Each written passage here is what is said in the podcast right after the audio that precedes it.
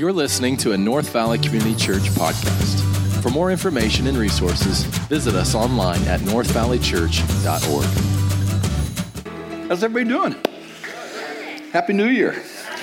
You know, the only people who are in the front row here are people who really enjoy football. Green Bay. I'm all over that. So that's really awesome. So I won't try not to spit on you. You know, that's, that's, that, that's awesome. Hey, I just, it is so good to be here, and it's so good in this series in particular because, let me just give a little bit of, uh, you know, introduction here. This particular series is something that empowers every one of us in this room. That's something that I really want you to take away from this. If you really think about it, the time when the church grew faster, more significantly than any other time was 2,000 years ago. And, and as the church was emerging after Pentecost, I want you to think about this. As they went around, especially in, in Greece and in Turkey and all these different kind of places, did you know they really didn't have a Bible? They didn't have a Bible to share with, with people. How in the world then could the church grow exponentially when they just didn't have a whole lot of the tools that you and I have? I'll tell you, it's what we're talking about today. The people who had been penetrated by the Spirit of God, who became Christians, had a testimony to tell people. And it was the, the guy who was working in the dirt and the guy who was working in the bakery and the guy who was working for the government. It didn't matter what their background was. What mattered is that God had gotten a hold of their life wherever they were, and people could identify exactly what happened to them because they had some similar backgrounds. And the church exploded. And so, part of when, you know, Pastor Ryan and I, we were all talking about this series and stuff like that, this is the series to start a new year. Because it's for every one of us in this room. Because you got a story. Just like I have a story. You know, if you were to search the scriptures and you want to look for a couple of um, proof texts for this, one place you'd want to go is John chapter 9. Uh, in John chapter 9, Jesus heals this dude, okay? And he had been blind from birth. And the Pharisees were so ticked off because he, Jesus healed him, okay, that they wanted this kid to say, hey, listen, it, uh, whoever healed you, he was a sinner. Go ahead and say that and you'll be okay. And it says this in verse 24 and 25. Just, that's not even on your notes here. In 24 and 25. So here's the Pharisees talking. So they again called the man who was blind and said to him, Give God the glory. We know that this man is a sinner. And this is how he answered. He answered and said, Whether he's a sinner or not, I do not know. One thing I know that I was blind but now I see. When you tell your story, you're not trying to convince anybody. You're just simply saying, this is where I was, and this is where I am now, and Jesus made the difference. Now, I grew up here in, in Phoenix, and uh, uh, a happy kid. I, I'm telling you. I mean, it was crazy, happy kid, lots of fun, lots of things and stuff like that. In fact, you know, some of you know me on at least on some level because I've been preaching off and on here for you know a year and a half or so, and, and so you know a little bit about me. But I want you to know, I just man, what a great life! And you may be thinking to yourself.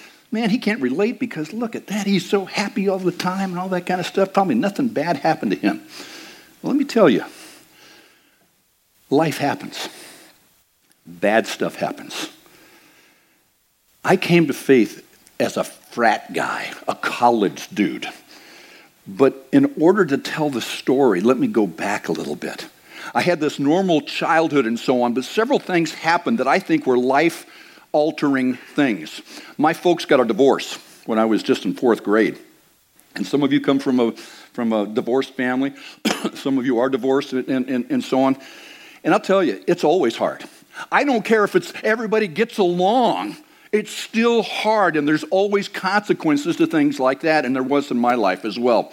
My brother and I were tossed around from family to family, back and forth, and my older brother, Mike, wanted nothing to do with my dad because my dad was an alcoholic. Oh, he would never say that, but he was.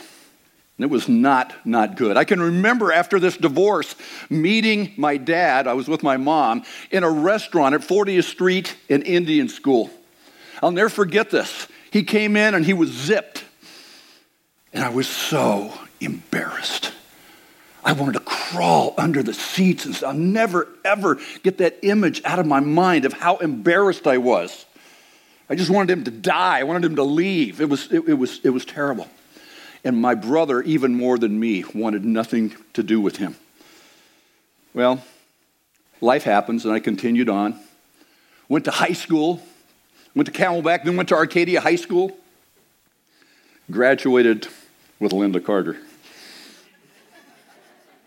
Yeah, I did. She didn't know me. but high school wasn't really happy. Because I'm as tall as I am now, about 6'2, but I weighed about 50 pounds less. I was a rail. And so I got bullied. I can remember going one time, uh, there was a, like a snack bar. I didn't want to eat in where everybody else was because I knew I'd get picked on. So I always ate at the snack bar. And one time at the snack bar, there were all these football types, you know, no neck guys and so on. And they, uh, I was eating a, a banana Fudgsicle. And I can remember this one guy in particular came up to me and said, Hey, how would you like to eat that, that popsicle, including the stick? Well, I realized then that I'm a pretty good talker. And I talked my way out of that, but I had such fear. I was so afraid. And I've often thought if somebody had come up to my rescue,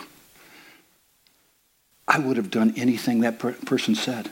Somebody come up and say, hey, listen, don't bother him. He's my friend. He's my bud. And if that guy had been a Christian, do you think I would have listened to that message? You bet I would have. But nobody was there. I talked my way out of it, and I got through high school. But in my senior year of high school, something tragic happened. My only brother killed himself.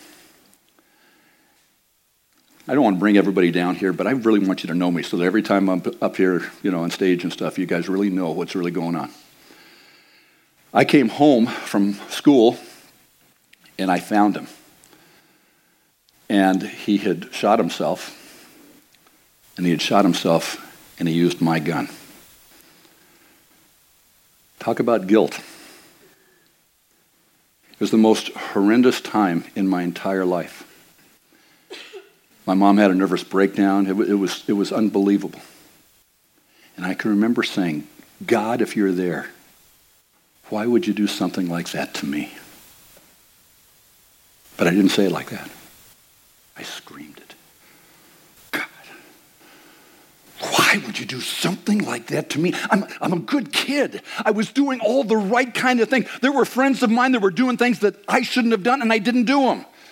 And so, why in the world would you dump on me and my family? It was horrendous. It was awful.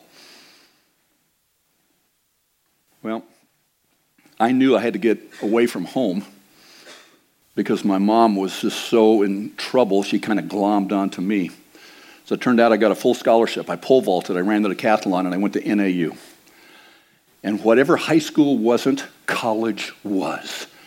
I was big man on campus. There were about six of us that literally controlled NAU. I'm serious. I'm dead serious. Not really, but uh, really, it was just great. I had a great, I became president of, of a group called Sophos. It was a sophomore men's honorary, you know, uh, uh, group. And, and, and it was great. I joined a fraternity, Delta Chi, because that was the thing to do back then. And it was a crazy animal house kind of fraternity. I was going to come up here and actually smash a beer can in my forehead, but I decided not to do that. but it was, it was kegers every weekend. I drank very heavily. I was kind of picking up for my dad. And I'm telling you, there was just this whole thing, and it was fun. And anybody ever tell you that sin's not a, a, a fun, they don't know what they're talking about. If it wasn't fun, it wouldn't be a temptation, right? I just had a blast up there, except inside of me, there was a hole. I couldn't put my finger on it, but in those more lucid times in my life, I began to talk to people about my brother. Wonder where he is. Wonder if there's a God. And all those questions began to kind of bat around in my head. Well, I became president of my fraternity. So that means I was in charge of all the parties. And I uh, happened to be in a sophomore class. Um, there were only two girls in it. One was a knockout, and I wanted to invite her to the party here. So I went up to her and, uh, you know, asked her out. And she said something I thought I'd never hear on a college campus. She said, Are you a Christian? Here's the deal I'm not an idiot. If it's important to this good looking babe, then of course I would have been blue cheese. I would have been anything. What, do you, what do you want me to be? But part of the package is she wanted me to go to church. And she wanted me to go to a Baptist church. No, no, she wanted me to go to a Southern Baptist church. It was one of these churches where they don't have chairs. I didn't know what they were called. She said they're called pews. I said, that makes sense. Pews. I'm going to sit in, never mind. And, and so I can remember going there. This is a true story. And, and I'm sitting in the last pew in the very back because I wanted to go out with her. And sitting in the very back, and I got my arms folded. I'm looking around, anybody have their arms folded? I had my arms folded like this. I was basically saying, I'm as closed as I can be. Nobody's going to penetrate me. Because I already had a stereotype of what this dude was going to be who was going to preach. Southern Baptist, he's going to be right from the, from the Bible Belt. He's going to have an intelligence of about two. And my major is zoology, my minor is chemistry. I've done undergraduate research in DNA synthesis. That was my whole background. I didn't want somebody to come out here with a 20 pound family Bible and beat me up with it. And so I just knew that's how he'd be. And he'd be really teethy. And, and, and he wouldn't carry a Bible like a normal person, he'd carry it under his armpit, you know, like this. I just knew it. And so I'm sitting in the very back. Lo and behold, this guy with this teethy smile. I think he was wearing like a blue leisure suit or something, you know. And he comes up and he just smiles and he says, Hi. I mean, the guy had to be from Alabama or something. Nothing wrong with Alabama. and he comes up and I just said, Every stereotype I ever had was embodied in this person. I was so closed. And then it was time for him to preach. Oh my goodness. I'm just saying, it can't get worse. He opens up the Bible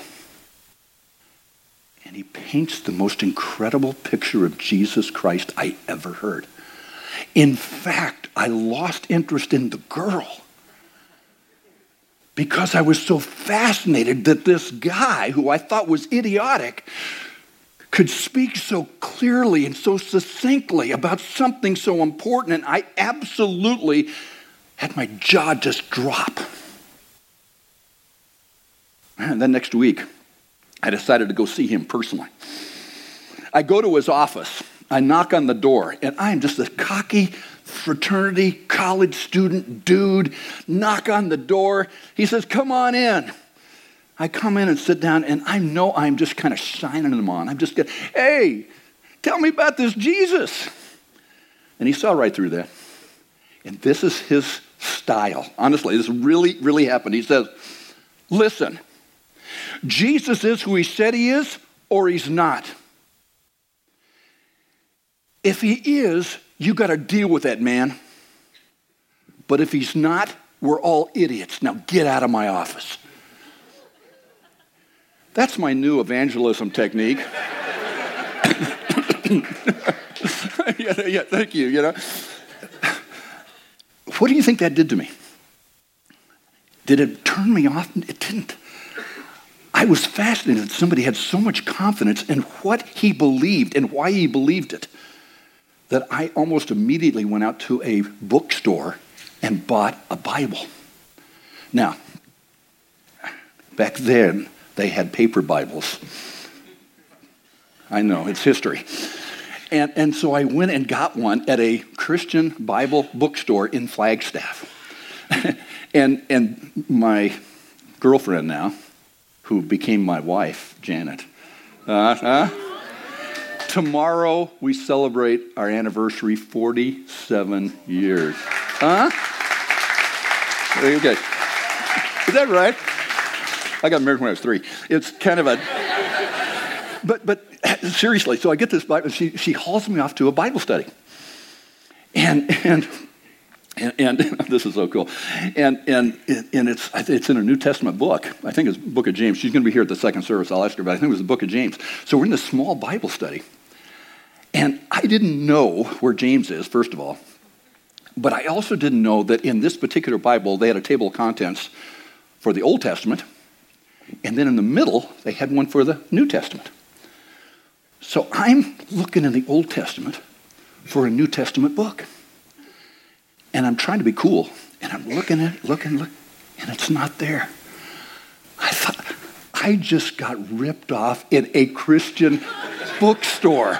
I mean, how bad is that, you know? You know, she, and she pointed me in the right direction, so we started, you know, doing that and stuff. That next Sunday, or two Sundays later, I ended up going back to church. And it was time for an invitation to come to know Christ.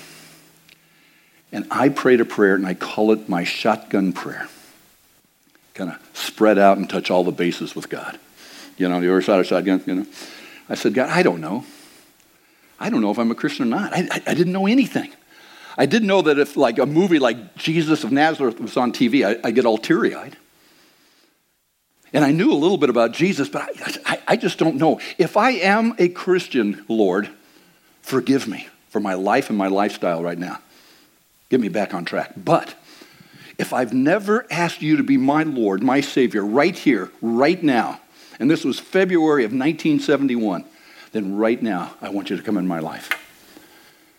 And I just got to tell you guys, it happened.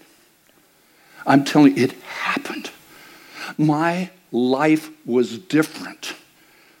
I, mean, I was still crazy. I was still wild man. I was still all those kinds of things that made me unique and who I am. But now I knew certain things had happened in my life that would forever change me.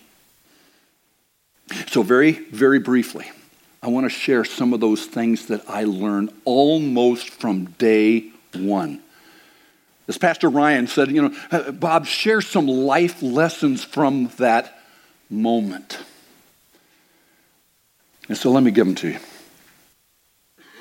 From that moment, one of the things that really made a difference is this. And by the way, these life lessons to this day still drive me. And no matter where you are in your walk with God, where your journey is, you're, you're before you've actually crossed the line, you're in the middle of that, or, or you've crossed the line and you're following Jesus for a whole long time, wherever you are, this is what my life, life lesson were. Number one, that God provides for you the moment of salvation, He provides. And I need to be reminded of that because I live in a world right now where I'm constantly bombarded with this idea that you don't have enough, you, don't, you need more. And I was reminded almost from day one that God provides for me on this journey. And He does it in a whole lot of different ways, but I'll give you some words that you can jot down. One of them is, and I knew this right off the bat,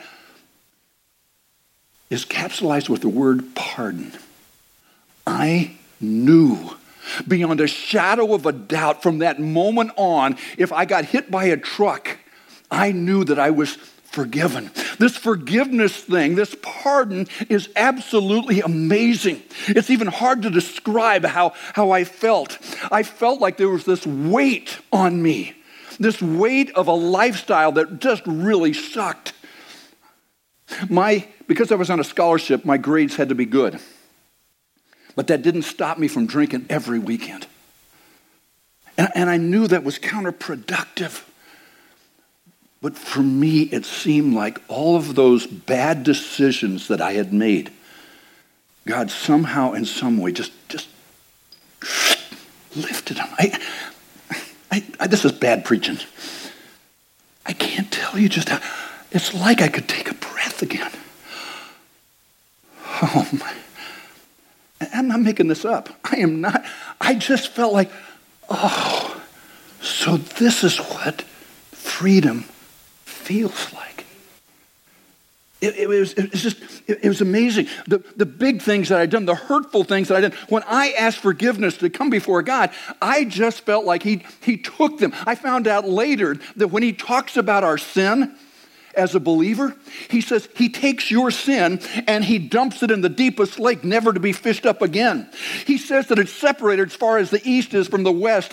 That is hyperbole to tell you you'll never see it again. It's almost as though when you and I stand before God, and, and you were to say, hey, hey, Jesus, do you remember that one thing I did, you know, in December 1999? Do you remember that?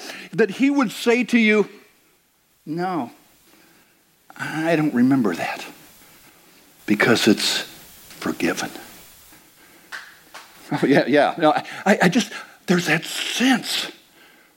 You wonder why I'm so passionate about telling people about Christ because I want everybody to experience this in their own capacity, in their own way, in their own personality.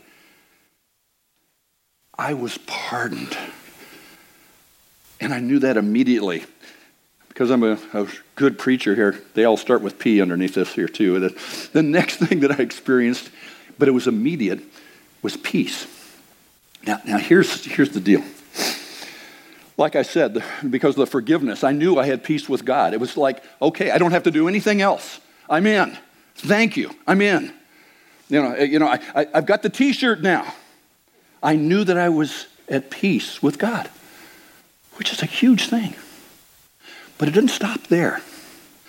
I also know that I was at peace with other people.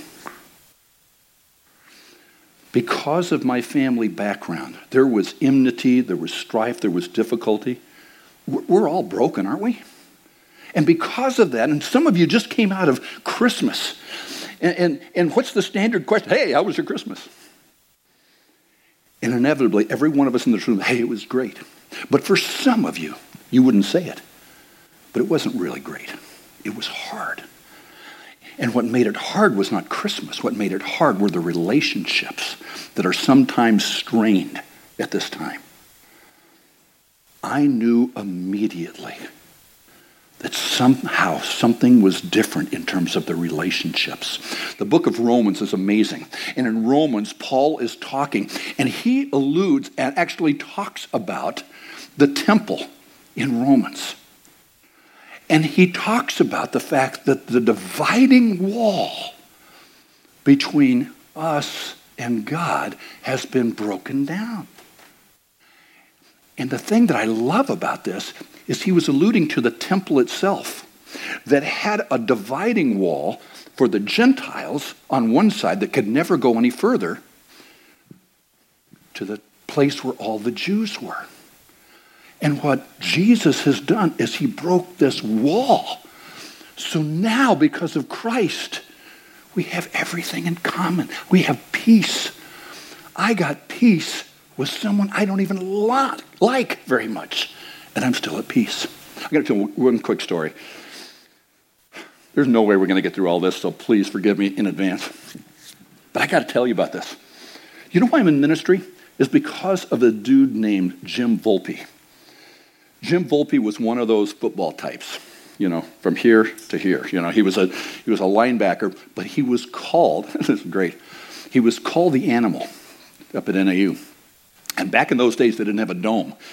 We played football out outside, and the reason he got that that that name is because often there'd be snow, and they'd leave out snow shovels to shovel off the stadium, okay, so that people could watch the game some guy was heckling Jim Volpe. This big old, I think it was a linebacker, big old dude. And so he gets up. He was actually penalized a couple of games. He gets up, goes off the field, takes a snow shovel, and hits a guy in the head. That's my kind of guy. No, no, not really. Okay? He was called the animal. Nobody liked him. Nobody liked Jim Volpe. Well, I'd, I'd crossed the line. I'd become a Christian. And I found myself in a Bible study weeks and weeks and weeks later. And who shows up but Jim Volpe? And this dude that nobody likes had given his life to Christ. I'm, I'm just going to tell you the honest to goodness truth. After that Bible study, I didn't even talk to him. Still didn't like him. I went outside. And if you've ever been to, the address is 123 South Beaver Street. There's a church there. It's called uh, Flagstaff Christian Fellowship. It used to be called First Baptist. And it's made out of lava rock, if you've ever seen it. Okay? Very rough. I can remember sitting or standing next to this building and sliding down, feeling the rocks on my back into a pile on the ground. And I said, God, if you can do that with someone like Jim Volpe, I want in. I want to do that. I want to be part of seeing those kinds of things happen. Because now I know, because of Jesus, I had peace with a dude that nobody liked. That's what God can do for you. I, am telling you, this is not preacher talk. This is really it. This is the deal. But there's peace also that happens, and I know some of you will identify with this.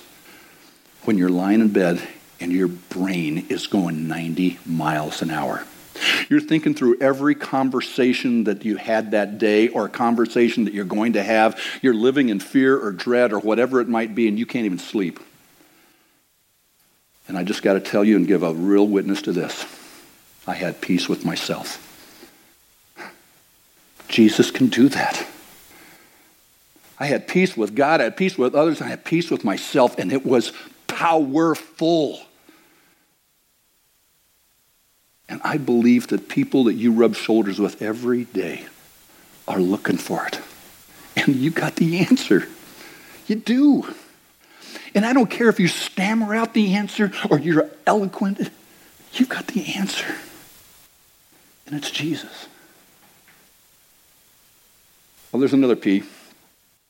Like I said, these notes are going to be so whacked. I also experienced power. Now, I'm not talking about Superman power. I'm not talking about the Flash. I'm not talking about your, your favorite superhero power. I'm talking about power that is sustaining, sustaining in life. And I think everybody really wants that, don't they? Doesn't everybody want to have the power to really live life in, a, in, a, in an effective way and so on? But here's the picture that I, uh, that I had. The picture is simply like, if, if you ever have these stand-up lamps, you know? You know, maybe they, they've got a, you know, one of those real bright lights, you know, like that.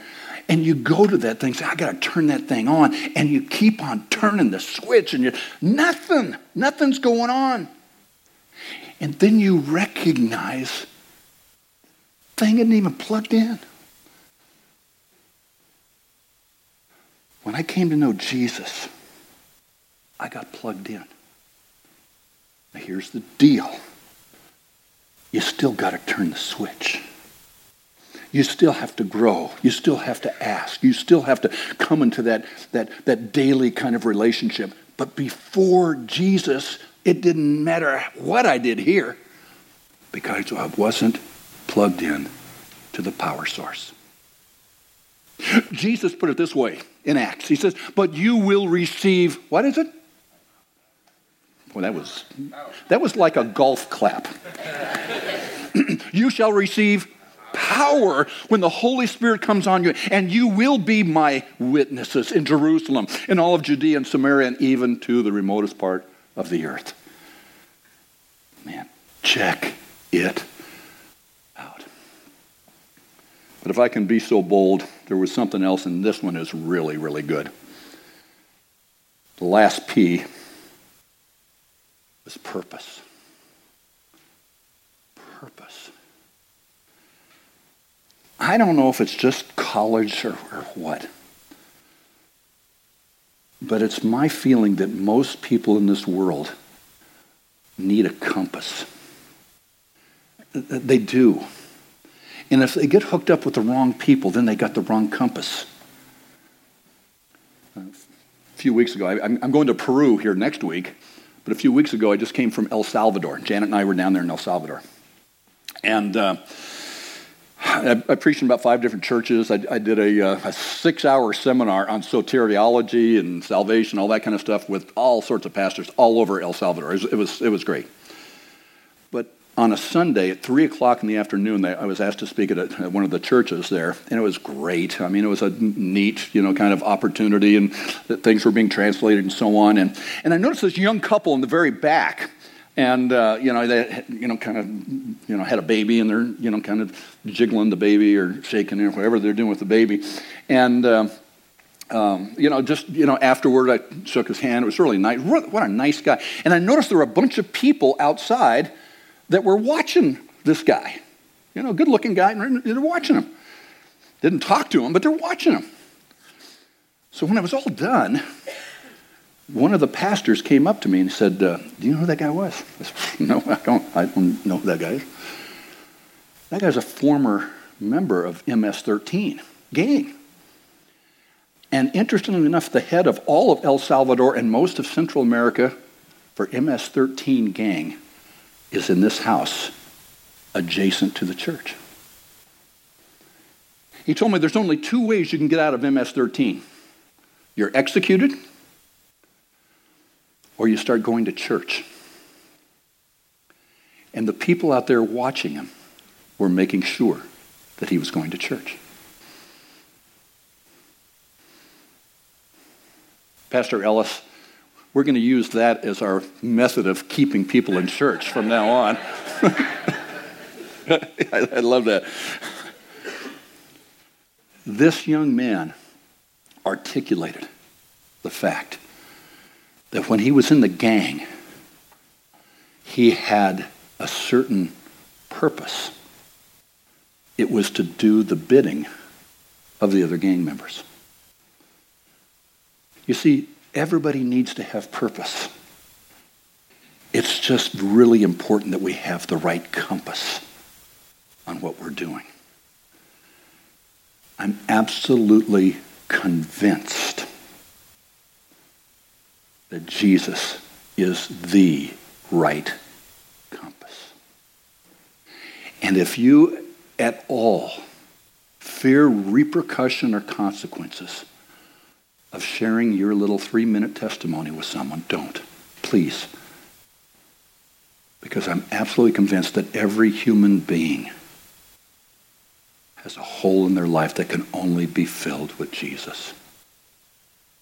It says that in the book of Ecclesiastes. It says this, this eternity is set in everybody's heart. And everybody needs what you have. Now, for those of you who are anal retentive and you need to fill in those other blanks, we're not going to go into them, but the second thing that God really spoke to me about when I first came to know Jesus was that he prepares me for every purpose. Every purpose. And I'll just simply say this. I'm going to close with this one. My brother committed suicide. I found him. It was awful. He had been dead for hours and hours. I didn't know what to do. I'm a high school kid. I gave him mouth-to-mouth resuscitation, but he had already been dead. I came to know Christ, got involved in ministry, and you would be surprised how many people either struggled with a suicide that happened in their family or they themselves are contemplating that ultimate thing.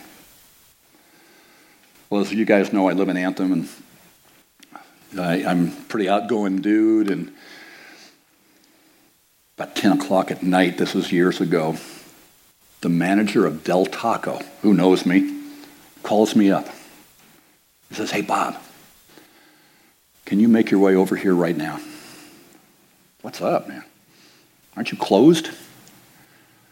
I can't tell you very much more, but you need to be here right now. So I get in the car and I drive over to Del Taco. Manager is there, and inside is a police officer who has his service revolver out and is threatening suicide because his wife just left him. He said, I could call the police, but that guy will never work again. But I knew you. Do you think you could talk to him? Really bad to sit down with someone who has a gun in their hand and you're sitting across the table. The manager locked the doors, nobody else came in, and we just talked. I related my story of my brother, and then I told him about Jesus. Think they were going to get emotional because I, man. And that guy, right then and there, gave his heart, his life to Jesus. He continued for lots of years on the police department. He's remarried. He just retired. And I look back at that, that God takes whatever crapola that you've had to go through and can use it for good. That doesn't say that it is good, but he can use it for good, for his glory. He prepares you, just like he prepared me. And for those that have to fill in the blank, the last one is that he's enough. And it really ties it all together because he is enough. It's Jesus plus nothing. And he indeed can do for you what he's done for me and what he's done for every other follower of Jesus for 2,000 years. So here's the deal. And I'm going to invite Josh, you know, and the team to come up. Here's the deal. I'm not going to be an idiot because you may be that person like me with his arms folded in the back. And you just got surprised today because God spoke to your heart. And if you've never crossed that line, or you're just not sure if you really are a Christ follower in the way the Bible describes it, then I want to give you that opportunity right here, right now. Okay? No big fanfare. Nobody's looking around. But would you pray with me right now? And if what I'm praying is reflecting what's going on in your heart, then in your heart and mind, I'd like you to pray it with me. And when it's all over and Josh and the team are done singing and, and, and all of that, then I want you to find one of the pastors, find Pastor Josh or Pastor Ellis or, or anyone here that, that looks like they, they, they look official. I'm not sure I do. Disregard that. And, and just simply say, I prayed that with Bob. Because it's one thing to say it in your head and your mind to God. But when you cross that line, it's something else when you say it to someone else. Would you do that? Let's pray. Well, Lord, what can we say except you are awesome? We love you. Thank you. Thank you just for the fact that you save. Regardless of us, our background, it is your desire. And so, right here, right now, I wonder if there's one person who might pray this with me Dear Jesus, come into my life. I've blown it. I've been apart from you, but I want in. I need that relationship with you. I need that purpose, that power, that, that passion for following you. And I need to sense that pardon that takes the weight off my shoulders. So right now, I transfer my trust from myself to you. And I ask you to be my Lord, my Savior. In Jesus' name. And everybody said, Amen. Amen. Let's give the Lord a hand, all right? Thank you for listening. To become a supporter of North Valley Community Church, give today at northvalleychurch.org.